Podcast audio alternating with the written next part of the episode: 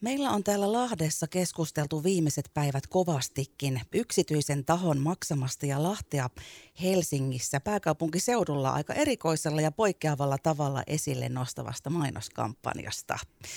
Ja tässä kampanjassa tituleerataan Lahtea Suomen Floridaksi ja vahvasti nostetaan esille Lahden hyviä puolia. Ja tämän puheen aiheen meille on luonut helsinkiläinen – tällä hetkellä Anna-Mari Jukko. Ja täällä Radio Voiman iltapäivässä nyt tällä hetkellä Anna-Mari Jukko istuu mun kanssa. Moikka. Moi. Hei, mahtavaa kun sä pääsit tulemaan. Ja eikö se ollut niin, että sä oot nyt helsinkiläinen? Joo, olen ollut jo jonkin aikaa helsinkiläinen lähdin Lahdesta aikoinaan Turkuun opiskelemaan ja sitten Helsingin kautta päädyin kymmeneksi vuodeksi Pariisiin ja, ja, ja nyt sitten takaisin Helsinkiin, mutta ehkä jossain vaiheessa vielä takaisin Lahteen. Niinpä ja ehdit tuossa vähän kertoa mullekin, että täällä tosiaan mökki on täällä Lahdessa. Aikaisemmin ollut Nastolassa, mutta nyt sitten täällä Lahden puolella. Joo. Ja sä oot hautonut tota ideaa, tota mainoskampanjaa ideaa jo semmoisen kymmenisen vuoden ajan. Minkä takia sä tahdoit herätellä pääkaupunkiseutulaisia huomaamaan Lahden ja sen mahdollisuudet just nyt? No ehkä just nyt, se on, se on tosiaan ollut pitkään ja, ja, ja just nyt niin ehkä semmoinen ponne oli sitten tämä niin tämä nämä hyvinvointialueet. Eli, eli kun aikaisemmin mä olin pohtinut ideaa, mutta sitten oli vähän ajatus, että ei kukaan kaupunki halua eläkeläisiä, koska sitten ajateltiin vaan, että heistähän tulee sitten vaan kuluja. Mutta nyt voi ajatella, että eläkeläiset tulee ja, ja tota, käyttää kaikkia kaupungin pal- palveluja ja käyttää, käyttää partureita ja kampaamoita ja, ja, ja käyttää tota, kaik- kaikkea muuta, mitä, mitä kaupungista löytyy, mutta sitten ne kulut sitten kuitenkin menee lopulta niin kuin isommille harteille, eli näille hyvinvointialueille. Ja järkiperustein, niin sun mielestä Lahti on hyvä paikka asua, mutta tuossa kampanjassa tosiaan on mukana myöskin aika paljon tunnetta. Mm, mitä sä itse tunnet Lahtea kohtaan? No ra- rakas kaupunki, lapsuuden, nuoruuden kaupunki, jossa oli hy- hyvä, hyvä olla ja hyvä kasvaa.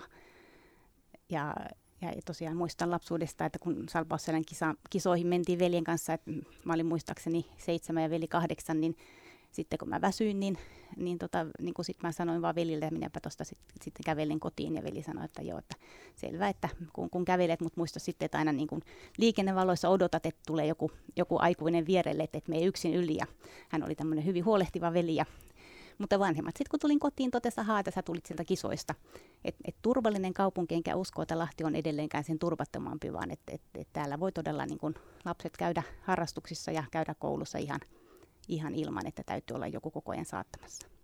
Sulla on siis nostalgisia muistoja ja myöskin tämmöinen erittäin hyvä ja turvallinen mielikuva Lahdesta tällä hetkellä. Ja alun perin siis oot lahtelainen, mutta sitten tosiaan työuran siellä pääkaupunkiseudulla tehnyt, niin minkälaista työuraa sä oot tehnyt siellä pääkaupunkiseudulla? Mm.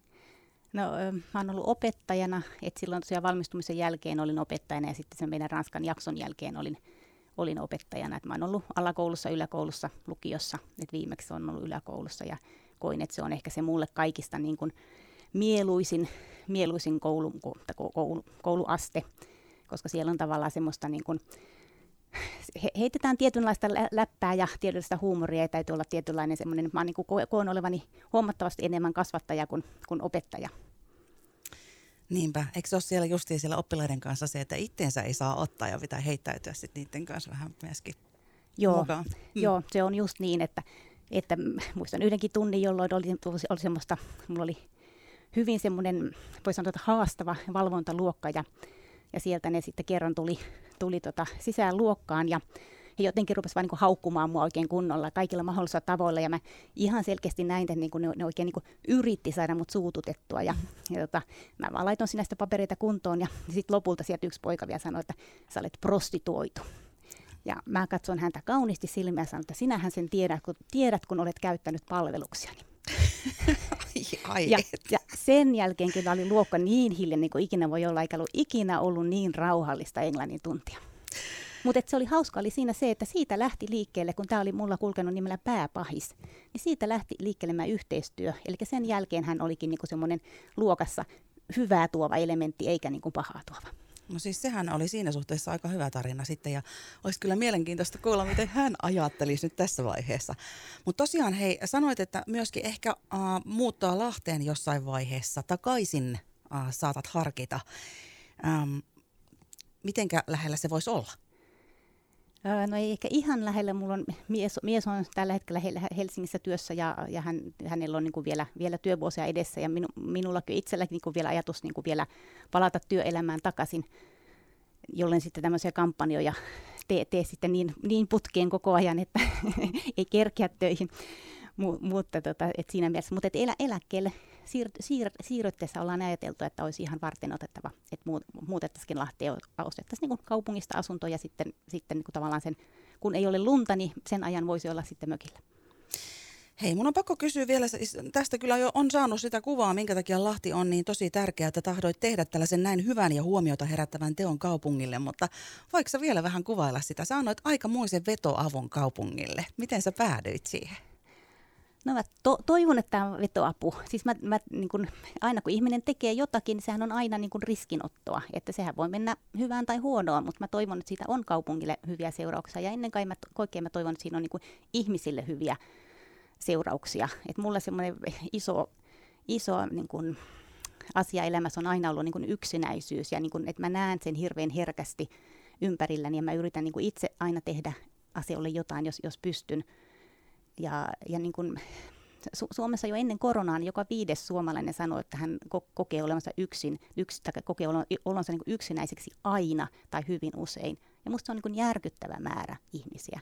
Ja, ja on, on paljon ihmisiä, jotka niin kuin, kun, kun työt loppuu, he huomaakin, että itse asiassa ne, niin kuin ne ystävät olikin ne työtoverit. Ja kun ne työtoverit häviää, niin, niin mitä sitten? Ja mä ajattelen, että sellaisessa tilanteessa – niin kun, tai, tai sitten niitä ystäviä on niin muutama ja tuttavia jonkin verran, niin mä ajattelen, että, että ihminen voi hyvin muuttaa niin uuteen kaupunkiin ja tavallaan niin vähän niin aloittaa elämän alusta. On semmoinen uusi into tutustua, uusi into lähteä harrastuksiin ja vapaaehtoistyöhön ja muuhun. Ja sitten tavallaan niitä ystäviä, mitä sitten on, niin niitä voi, voi, voi sieltä pyytää ja ehkä ne, nekin ystävyyssuhteet vaan su, syvenee, kun pyytääkin sen ystävän sieltä viikonloppua viettämään, eikä vaan niitä, että käydään, käydään kahden tunnin kahvilla. Siis mä tiedän, että sulla on tosi tärkeitä ja loistavia pointteja just tähän meidän yhteiskunnan tilanteeseen, hyvinvointiyhteiskunnan muuttumiseen vastuuyhteiskunnaksi, niin me tullaan hei vielä puhumaan tuosta tässä tämän iltapäivän aikana lisää. Mutta jos palataan vielä vähän tähän Lahden kaupungin tilanteeseen, niin mitä sä oot mieltä Lahden kaupungin omasta markkinoinnista, että minkälaiset asiat täällä sun mielestä vois kaivata vähän terästäytymistä? No siis en oikeastaan osaa sanoa, että mikään kaipaisi terästäytymistä. Siis täällähän on se Visit, Visit Lahti-sivusto, musta on ihan loistava sivusto. Et, et en tiedä, ketkä kaikki sitä on rakentanut, mutta se on todella hyvä. Et, et, noissa jossain, oliko se tuon Etelä-Suomen Sanomien nettikeskustelussa, niin jotkut moitti kovasti Lahden markkinointia ja sanoi, että, että, että Anna-Marin kampanja lyö sen 10-0, mutta mä en kyllä ole ollenkaan samaa mieltä. Tämä oli täysin niin kuin tietystä näkökulmasta tehty yksityisen tekevä kampanja, mutta et mä, mä kyllä olen todella sitä mieltä, että kyllä Lahti on tehnyt oikein hyvää työtä myös. Ja samaten sitten mun mielestä LUT yliopisto ihan loistavaa työtä, että mä oon nähnyt heidän tota, mainontaansa ja siellä on niin, kuin niin todella semmoinen, siellä niin kuin ymmärretään, miten mainostaa ja miten, miten niin kuin kohdata ihmisiä. Ja mä uskon, että niin kuin he on sit siinä mielessä oikeassa, että siellä on sitten hyvä olla, jos, jos jo niin kuin lähtökohtaisesti he niin kuin on, on tällä lailla toimii kaupunkilaiset ja alueen ihmiset on tosiaan paljon puhuneet, mutta miten hei kaupungin oma signaali? Oletko saanut sieltä jotain vastakaikua nyt kampanjan näkyvyyden ja huomioarvo, huomioarvon myötä, siis Lahden kaupungilta? No siis mä olin ennen, ennen tämän kamp- tai siis olin syksyllä yhteydessä tähän Veera Hämäläiseen. Ja tota, oikein oli po- positiivinen vastaanotto, soitin hänelle ja, ja heti hän niin kuin tuntui, että oltiin samalla, samalla aaltopituudella ja antoi, antoi todella niin kuin kannustusta, että, että siitä vaan. Ja to, to, tosiaan tuli oikein hyvä olo. Ja Anna-Mari Jukko, hei, suahan on täällä Lahdessa jo ehdoteltu Lahtimitallin saajaksi ja hatut nousee hei täällä ja paljon tosiaan keskustelua on käyty ja kaiken maailman muitakin arvostusta osoittavia huomionosoituksia on ehdotettu sulle annettavaksi. Mitäs mielikuvia sulle nousee tästä? no en ole, en ole koskaan elämässäni mitään huomionosoitusta saanut, että niin kuin, no, kyllä ihan mielellään jotain otan vastaan, jos jotakin halutaan antaa, mutta tosiaan en, en tiedä miltä sellainen tuntuu, koska en ole sellaista koskaan saanut ennen. Mikä sun mielestä olisi hei paras palkkio, joka tämmöisestä tempauksesta voisi saada? No sanotaan, että paras palkkio olisi, että jos, jos joku kertoisi mulle viiden vuoden päästä, että, että Lahden erilaiset yhdistykset ja järjestöt, niin ne on saanut valtavasti uusia vapaaehtoisia ja, ja niin kuin lapsiperheet tulee autotuksia ja nuoret on saanut tukihenkilöitä. Ja niin, tämä olisi mulle kyllä se, todella se kaikista paras palkinto. Tällä hetkellä siis tällä Radiovoiman iltapäivästudiossa on Anna-Mari Jukko, eli tämä yksityishenkilö, joka tuon kampanjan tuolla pääkaupunkiseudulla Lahtea nostaakseen ja positiivisesti esille tuodakseen järjesti. Ja tehdään sille, Anna-Maria, että jatketaan kohta vähän juttua. Joo. Radiovoima. Paikallisesti sinun. Lahdessa viime päivät keskusteluttanut äh, kampanja tuolla äh, Helsingissä Lahteen liittyen on siis helsinkiläisen Anna-Mari Jukon järjestämä ja omasta pussista maksama. Anna-Mari on tällä hetkellä täällä Radiovoiman iltapäivästudiossa ja Haluaisin sulta kysyä, että miten hei sä uskot ton sun kampanjan vaikuttavan ihmisiin, siis pääkaupunkiseutulaisiin, jotka sen näkee? Ihan nopeastihan ei välttämättä tuollaista paikkakunnan vaihdospäätöstä tehdä, vaan se hautuu siellä saattaa olla, että 50 vuoden päästä joku on ruvennut ajattelemaan siis tässä vaiheessa ja muuttaa. Tai sitten jos joku on ajatellut, niin voihan se vähän eteenpäin sysätä ehkä. Mitä sä no, ajattelet mm-hmm. siitä? Siis mä uskon kyllä, että, että, että pääkaupunkiseudulla on paljon ihmisiä, jotka niin kuin pohtii sitä muuttoa. Et siis mä henkilökohtaisesti niin kuin tunnen, tunnen ihmisiä, jotka, jotka ovat niin kuin lähteneet. Ja niin kuin yksi, yksikin ystäväni, hänellä oli pieni kaksio Helsingissä ja nyt hän asuu sitten Helsingin niin kuin ulkopuolella, asuu on kolme huoneen tilava, tilava asunto ja on, on tota, kävelymatkan päässä kirjasto ja kauppa ja kirkko ja kaikki mitä hän niin kuin kaipaa, niin et kyllä hänen niin kuin elämänlaatunsa siitä nousi. Ja kyllä hän käy, edelleenkin käy Helsingin ystäviä tapaamassa, mutta et se on, junaan on helppo hypätä. Ja, ja tota, että et tavallaan niin kuin voi, ei, ei, ei, se tarkoita, jos Lahteen muuttaa, että ei ikinä enää nä, näkisi niitä Helsingin ystäviä. Niinpä, ja monihan täältä pendelöi kyllä tosiaankin sinne. Itsekin on melkein parikymmentä vuotta käynyt Helsingissä.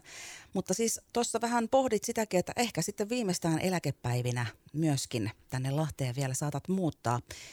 Ja toi kampanja laajasti eläkeläisiin kohdistui, mutta toki muutkin ovat tervetulleita Lahteen. Mutta miten just tämä nyt tässä kohtaa tämä kampanjan kohderyhmä valikoitui? Äh, no ehkä se on tämmöinen mun ajatus siitä, että jotenkin mä oon tämmöinen ra- ratkaisu keskeinen ihminen, että aina jos on joku ongelma, niin aina pitää niin kuin löytää ra- ratkaisu, eli tavallaan jotenkin mä en, musta se, että niin kuin valitetaan, niin ei ole, ei ole hyvä juttu, vaan pitäisi aina pohtia, että mitä voitaisiin tehdä toisin, ja, ja, ja niin kuin monelle eläkeläiselle se, että, että niin kuin, kun, kun, kun, tai että mullakin on ystäviä, jotka on jäänyt eläkkeelle ja sitten havahtunut siihen, että hetkinen se eläke onkin to, niin kuin todella pieni. Ja, ja sitten voi miettiä, että jos on asunto siellä pääkaupunkiseudulla, niin jos sulla on 270 000 euroa maksava asunto ja sä myyt sen ja muutat Lahteen 70 000 euron asuntoon, niin, niin siitä jää se 200 000, jonka voi sijoittaa ja sitten niitä tuottoja voi, voi, voi käyttää. Niin ihan, ihan semmoista niin kuin Ratkaisukeskeistä. Ra- ratkaisukeskeistä. Että. Mutta mut hei sitten, äh, jos olisi ollut nyt kampanjassa tavoitteena vaikka työikäiset ja lapsiperheet Joo. saavuttaa, niin minkälaisen kampanjan sä olisit tehnyt sitten?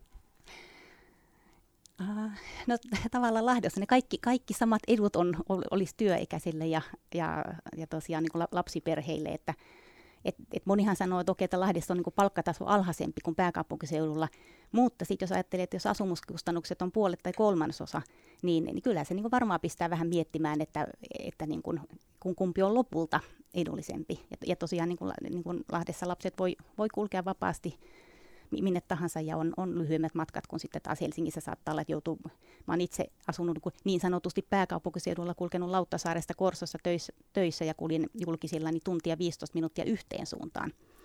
Niin eihän Lahdessa niin semmoisia matkoja jo ole ikinä. Niin täältä pääsee siinä ajassa jo sinne pääkaupunkiseudulle töihinkin halutessaan. Nä, näin on. Ja, ja täällä se liikenneruuhka on se kymmenen autoa peräkkäin, tai, tai ehkä yleensä se viisi autoa peräkkäin, kun, kun pääkaupungissa joku jonottaa niin kuin 45 minuuttia. Ja siis Lahti on Suomen Florida, toi kampanja sanoi, ja eläkeläisiä tavoiteltiin periaatteessa sillä, mutta jos olisi ollut nyt sitten joku muu, mm, minkä sä olisit valinnut nyt sitten, jos olisi ollut tosiaan työikäiset ja lapsiperheet, niin olisiko se Florida ollut edelleen vai joku muu? No ei varmaan Florida siinä tapauksessa, kun se yhdistyy niin tämmöisen eläkeläisparatiisiin, mutta ei nyt, nyt en, kun sellaista kampanjaa en ole pohtinut, niin en, ei nyt tule mieleen, mikä voisi olla. Jos olisikin yritysten huomio pitänyt saavuttaa, niin tulisiko sitten mieleen, mikä se olisi silloin voinut olla? No tontteja täältä lö- löytyisi yritykselle. No nythän nyt e, esimerkki on vaikka Fatser, joka teki päätöksen niin kuin muuttaa tänne, eli on semmoinen su- suunnannäyttäjä tässä suhteessa. Ja uskon kyllä, että tulee saamaan niin kuin hyvää, hyvää työvoimaa. Ja itse asiassa, kun mulla on tämä niin kuin semmoinen vähän takaraivossa myös ajatus, että pitäisikö vielä tehdä jotain hauskaa, lisää hauskaa, että tehdä tämmöinen niin kuin Suomen Florida Z-juna, joka tulisi tänne, tänne joskus tuossa keväällä, kun, kun tulee puihin, puihin lehtiin, niin saisikohan Fatsrin kanssa tehtyä yhteistyötä, että tuodaanpa eläkeläiset ja työikäiset niin kuin mole, molemmat tänne katsomaan, että mitä, mitä täältä Suomen Floridasta löytyy, ja, ja saisi vaikka suurhalliin, suurhalliin koolle sitten tosiaan niin kuin kaikki järjestöt ja ja yhdistykset ja seurakunnat ja kaikki, kaikki mitä, täältä, mitä täältä löytyy. Kuulostaa hyvältä. Eihän sitä tiedä, kun Fatser tulee tänne, jos täällä rupeaa kohta kasvamaan niitä Fatserin karkkeja puistakin etien myötä. Mutta sä oot hei ihan selvästi, Anna-Mari Jukko, niin tosi rohkea ja huumorintajuinen tuottaja ja heittäytyjä. Niin onko se aina ollut tollainen? Ähm, mun äiti löysi jonkun tota, kirjeen, kirje, jonka hän on kirjoittanut, tai siis hän, hän on kirjoittanut veljelleen kirjeen ja se veli nyt sitten siivosi arkistoja ja antoi sen mun äidille takaisin. Ja siellä oli jotenkin niin kuin sanot, sanottu, mä olin silloin joku sitten kolme-neljä-vuotias, niin äiti oli kirjoittanut velille, että jotko se Anna-Mari on semmoinen, sillä aina niitä ideoita riittää ja aina se keksii jotain. Ja mä oon kerran ollut semmoisessa nuorisotiimissä parikymppisenä, jossa niin sen ku, kuukauden kun oltiin siellä tiimissä, niin tunnuslauseeksi tuli, että ei Anna-Mari, ei. Et aina multa löytyi joku idea, että miten asiat, miten asiat voisi ratkaista. Että. Miten sä he neuvosit sitten arempia kanssaeläjiä heittäytymään hetkeen ja tilanteisiin ja olemaan rohkeampi vähän? No mä luulen, että, että, että mu, siis mulle henkilökohtaisesti on ollut iso, iso löytö. Mun tyttäreni löysi sen abivuonna. Hän piti koulussa niin puheen ja hän käytti tätä to, Tommi Tabermanin runosta, joka on siellä Suomen Florida-sivullakin, että, että epäröinnin kynnyksellä kysy, kuinka paljon rohkeutta uskalla tänään jättää käyttämättä. Ja mä ajattelin, että se on niin kuin mun tunnuslauseeni ja jotenkin se, että et, et, et, niin kuin mä ajattelen niin, että mä mieluummin kadun sitä, mitä mä teen, kuin mitä mä jätän tekemättä. Et ihmiset hirveän usein ajattelee, että jos ei ne tee mitään, niin että et tavallaan pidetään tämä asiantila, niin, niin, niin, niin kuin silloin ei niin kuin ole tehnyt mitään päätöstä. Mutta sehän voi olla joskus niin kuin todella katastrofaalinen päätös.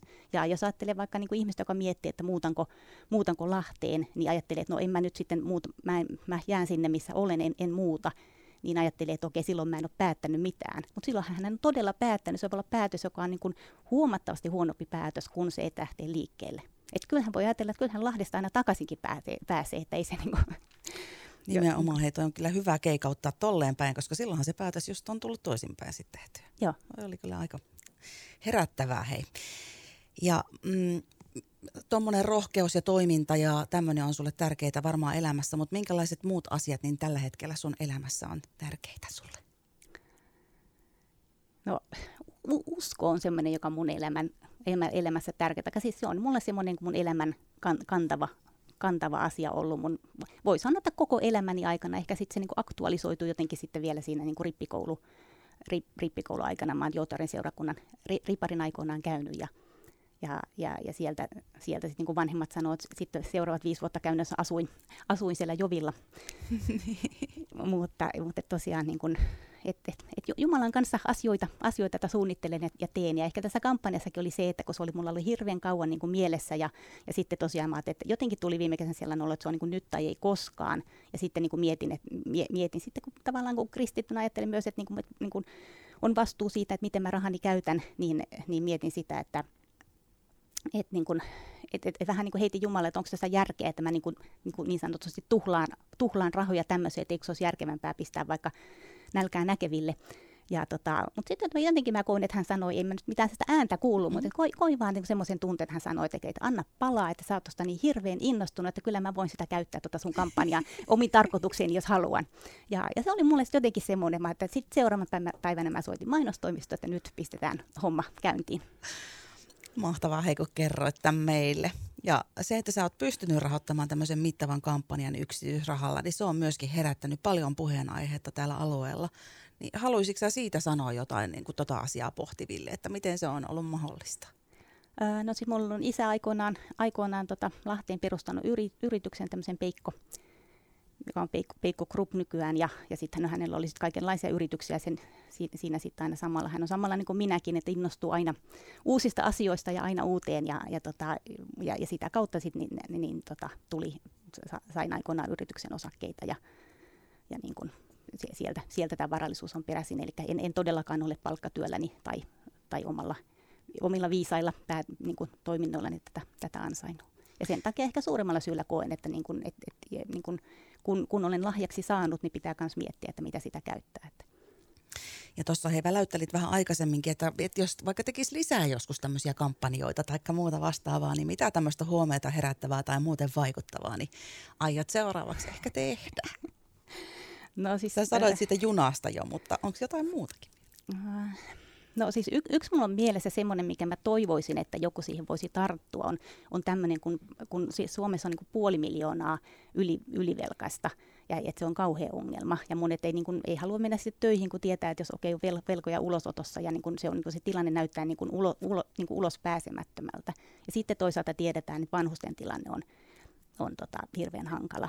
Niin mä oon ajatellut, että hei, että voisiko nämä kaksi niin kuin yhdistää, että jos, jos tällä hetkellä yhteiskunta maksaa sille – sille ylivelkaantuneelle vaikka 600 euroa niin kuin asumistukea, niin eikö se, eikö se yhteiskunta voisi yhtä hy, hyvin niin kuin, että kuvitella tätä ylivelkaantunut, siis en, en nyt puhu mistään niin kuin hu, huume, huumeista, huume-ihmisistä tai, tai niin kuin alkoholisteista ja muista, vaan ihan niin kuin tavallis. Mäkin tunnen ihan tavallisia ihmisiä, työssä käyviä, joilla sattuu vaan sitten olemaan se 20 000 pelivelkaa, että he on nyt sen pelaamisen lopettanut, mutta mutta se, niin kuin se pelivelkahan ei sieltä minnekään häviä. Niin tämmöinen ihminen niin tekisi radikaalin ratkaisun, niin hän voisi muuttaa vaikka tämmöisen, tämmöisen tota, ää, siis vanhan par- pariskunnan, 80 pariskunnan luo, jossa toinen on omaishoitajana. Niin useinhan se omaishoitaja on 24-7 sidottuna siihen tilanteeseen. Hän ei, hän ei pääse edes kävelyllä, koska ei voi jättää sitä toista. Niin nyt kun siellä perheessä olisi, tai asunnossa olisi joku toinen, ja monet hän asuu isossa asunnossa, on, on rivitalo, on omakotitalo, siellä olisi sille, sille tota, asujalle, siellä olisi oma suihku, oma, oma tota, hu- huone ja ihan oma rauha. Mutta sitten sit hän voisikin jää, olla silleen kuulolla, että, että, että kun se omaishoitaja lähtee pois, niin, niin tota, sit valvoo, ettei se hoidettava sieltä mihinkään karkaa. Niin, ja, et, et, et, et, ja, ja mä ajattelin, että tämä ei tarvitsisi edes mitään valtavan niin suurta byrokratiaa, vaan että jos on joku järjestö, vaikka joku takuusäätiö, joka nyt jo saa valtion tukea, niin, niin takuusäätiö vaan maksaisi sen, sen tota henkilön, lyhentäisi sen henkilön tota velkaa aina sen 600 euroa, tai mikä se sitten olisi 500 euroa kuukaudessa, niin, niin ku, vuodessa se saisi kuitattua jo niin kuin tuhansia euroja. Siis Anna-Mari Jukko, sä oot kyllä tosi ratkaisukeskeinen ja sulla on varmaan paljon muitakin hyviä ja loistavia ideoita vielä tossa. Ja, ja tosiaan oot sanonut mulle, että hyvinvointiyhteiskunnan muuttaminen vastuuyhteiskunnaksi on yksi semmoinen tärkeä juttu, mitä toivoisit, että täällä pohditaan enemmän. Ja tuossa oli justiin siitä, mistä sä kerroit tuossa edellä. Tehdään silleen, että otetaan pieni happihaukku tässä välissä ja jatketaan vielä kohta hetken aikaa. Sopiiko? Joo. Radiovoima. Paikallisesti sinun. Radiovoimalla vielä hetken aikaa. Täällä jatketaan iltapäivää yhdessä Anna-Mari Jukon kanssa. Eli Anna-Mari Jukkohan on tämä henkilö, joka Helsingissä pääkaupunkiseudulla järjesti tämän kampanjan, jossa Lahtea nostettiin esille Suomen Floridana. Ja me ollaan juteltu tuosta kampanjasta paljon ja muutenkin hei sun tavoitteista tässä elämässä ja mitä ehkä seuraavaksi. Ja sä tuossa äsken kerroit ää, mm, tilanteesta ja ratkaisusta, millä tavalla me saataisiin ihmisiä vielä entistä enemmän kantamaan vastuuta toisistaan ja, ja löytämään toisensa paremmin. Ja sulla oli tuommoinen omakohtainenkin kokemus Genevestä sitten, kun te olitte siellä asumassa mm. sun miehen kanssa, niin, niin miten se meni tämä? Joo, tai itse asiassa mä en ollut Genevessä, vaan mies asui nyt viimeiset neljä vuotta Genevessä. Ja, ja tosiaan, kun mä olin sitten sit siinä aikana täällä Suomessa, meillä oli vielä, niin kun poika oli lukiossa ja sitten armeijassa, niin en lähtenyt sinne mukaan, ja siitä tuli korona, korona kaikki. Mutta mulla oli käytännössä tämän koko neljän vuoden ajan. Niin mulla, se oli täällä Suomessa? Se oli täällä Suomessa. Joo, kyllä. Niin, niin me, meillä on rivitalo, lapset on lähtenyt pois, niin meillä on tilaa. Ja, ja, tota, ja, ja, ja, ja niin kun, et mulla, mulla oli käytännössä koko ajan aina joku asumassa. Mä en ottanut vuokraa sieltä henkilöltä, että ne tuli mun tyttären kautta tai ne tuli mun ranskan ystävien kautta tai mistä sitten tulikin. Ja, ja, ja mä niin ajattelin sitä sellaisena tietynlaisena niin siedätyshoitona, että et, et totta kai mä joskus niin ärsytti, että kun jo, esimerkiksi joku, joku jätti aina keittiön kaapin ovia auki ja joskus sattui ja saattoi jättää ulkovenkin auki, auki, niin ajattelin, että et, et, mutta, mutta sitten kun mä niinku, tavallaan niinku vaassa punnitsin, että kumpi on kivempaa se, että mulla on joka päivä joku, jonka kanssa muutama sana vaihtaa, joskus syötiinkin yhdessä tämän ihmisen kanssa, niin, niin mä aina kallistun sille, että hei, että kuitenkin musta oli kivempaa, että kun mä oon sosiaalinen ihminen, että mulla on siellä kotona joku. Ja mä ajattelin, että myös, että jos, jos niin kun, tämmöinen omaishoitajapariskunta ottaa jonkun, niin heidänkin pitää ajatella, että se on niin kuin tietyllä lailla molemmin puolin niin siedätyshoitoa. Että eihän se aina ole autuasta, mutta että eihän ihminen, niin kuin, eihän kukaan voi mennä vaikka naimisiinkaan, jos ei myös ota huomioon sitä, että se toista pitää sietää. Että eihän, eihän niin kuin, kukaanhan ei ole täydellinen ja kukaan ei niin kuin, pysty toimimaan aina juuri sillä lailla kuin joku toinen haluaisi. Ja sä siis hei peräänkuulutat tämmöisiä rakennemuutoksia, jotka vei sitten lähemmäs kohti sitä, että asenteet ja käyttäytyminen muuttuisi toista välittäväksi. Ja tuossa sitten oli ratkaisu siihen suoraan, niin tuntuuko susta joskus semmoiselta, että mitenhän tämä nyt ei, niin kuin kaikki tajua tätä, että tällä lailla helposti tämä olisi ratkaistavissa, että, että esimerkiksi nyt sulla oli siihen suoraan tämmöinen käytännön ratkaisu. Ää, miksi tätä käytetään enemmän?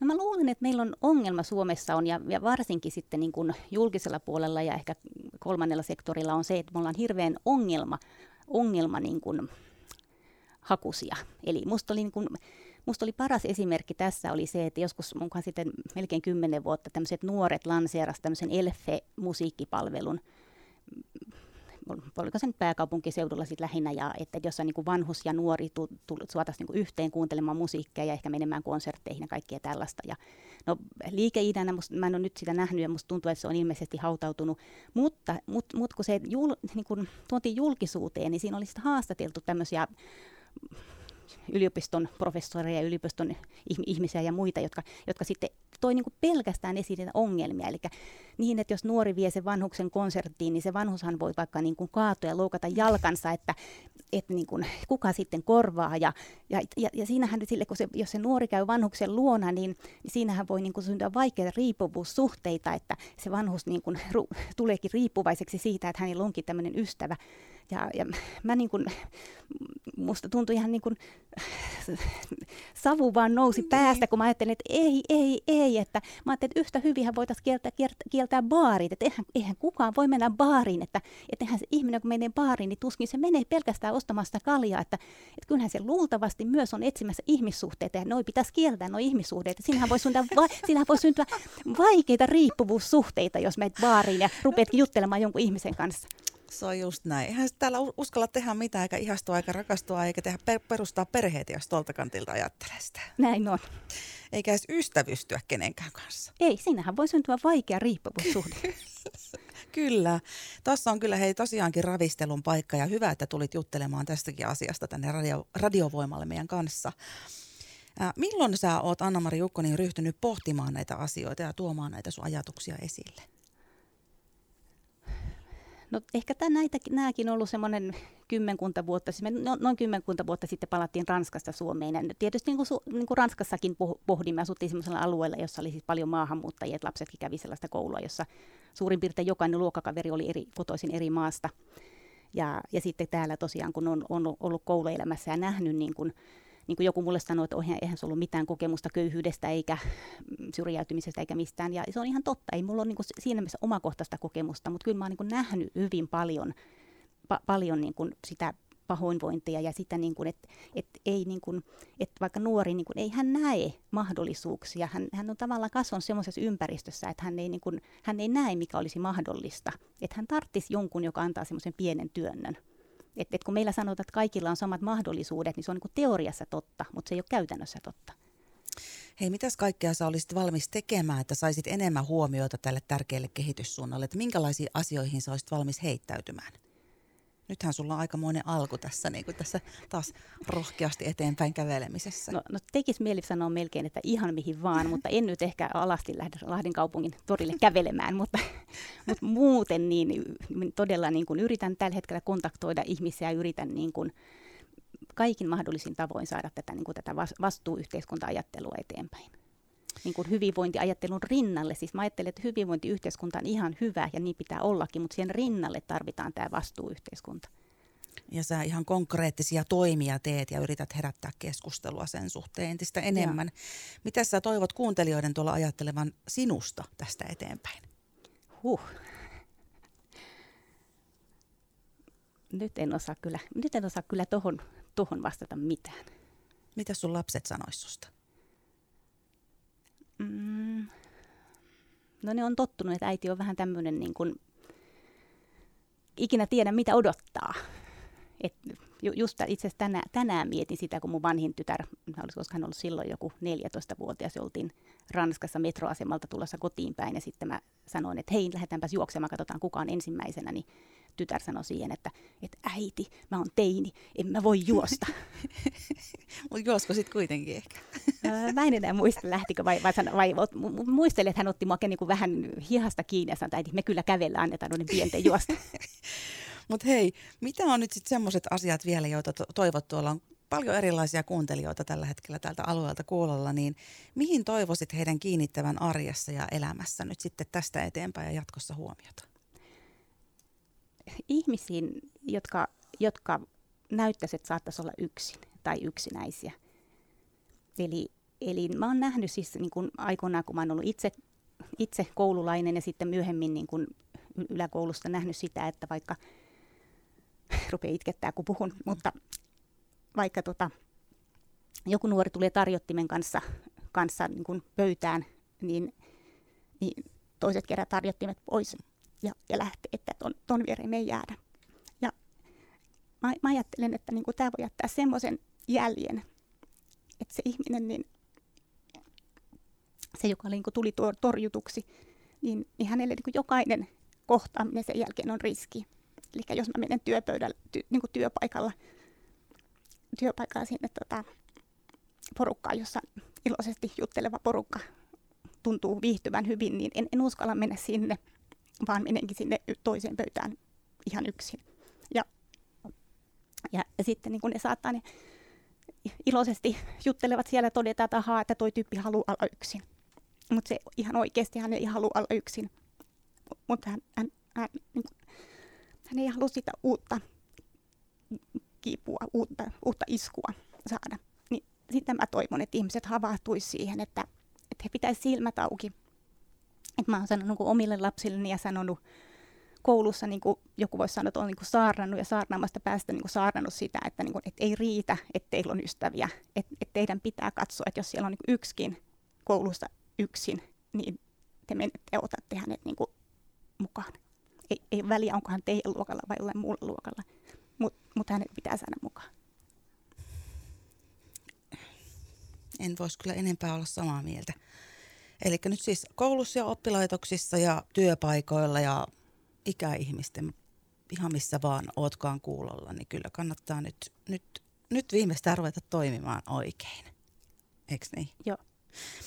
Anna-Mari Jukko, me ollaan nyt käyty täällä aika paljon erilaisia tunneskaaloja läpi täällä Radiovoiman iltapäivässä. Me ollaan juteltu tuosta Helsingin Lahtea koskevasta kampanjasta ja ollaan juteltu vastuuyhteiskunnasta ja hyvinvointiyhteiskunnasta rinnakkain. Ja sulla on ihan mielettömiä ideoita ja toivotaan he, että, toivotaan, että mm, moni kuulee ja lähtee mukaan toimimaan tällä tavalla ratkaisukeskeisesti niin kuin sinäkin toimit. Onko vielä jotakin sellaista, mitä sä haluaisit sanoa kuuntelijoille?